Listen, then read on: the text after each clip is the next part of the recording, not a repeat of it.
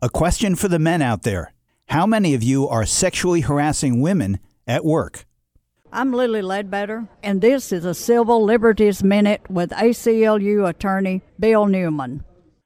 The answer is a lot, according to a recent New York Times nationwide survey of men. Some specifics: telling crude jokes or stories and sharing inappropriate videos.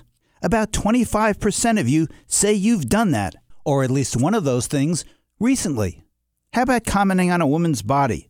Or pressuring a female coworker for a date after she said no. About 10% of men admit to doing that.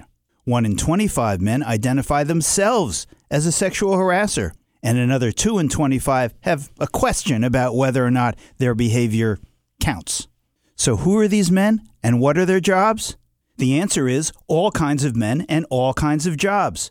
Blue-collar, white-collar, Democrats, Republicans, young, old, married, unmarried, high-wage earners, and low ones, people who feel powerful at work and those who do not.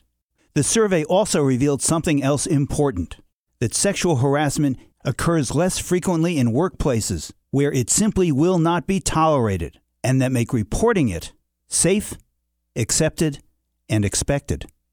The Civil Liberties Minute is made possible by the ACLU because freedom can't protect itself.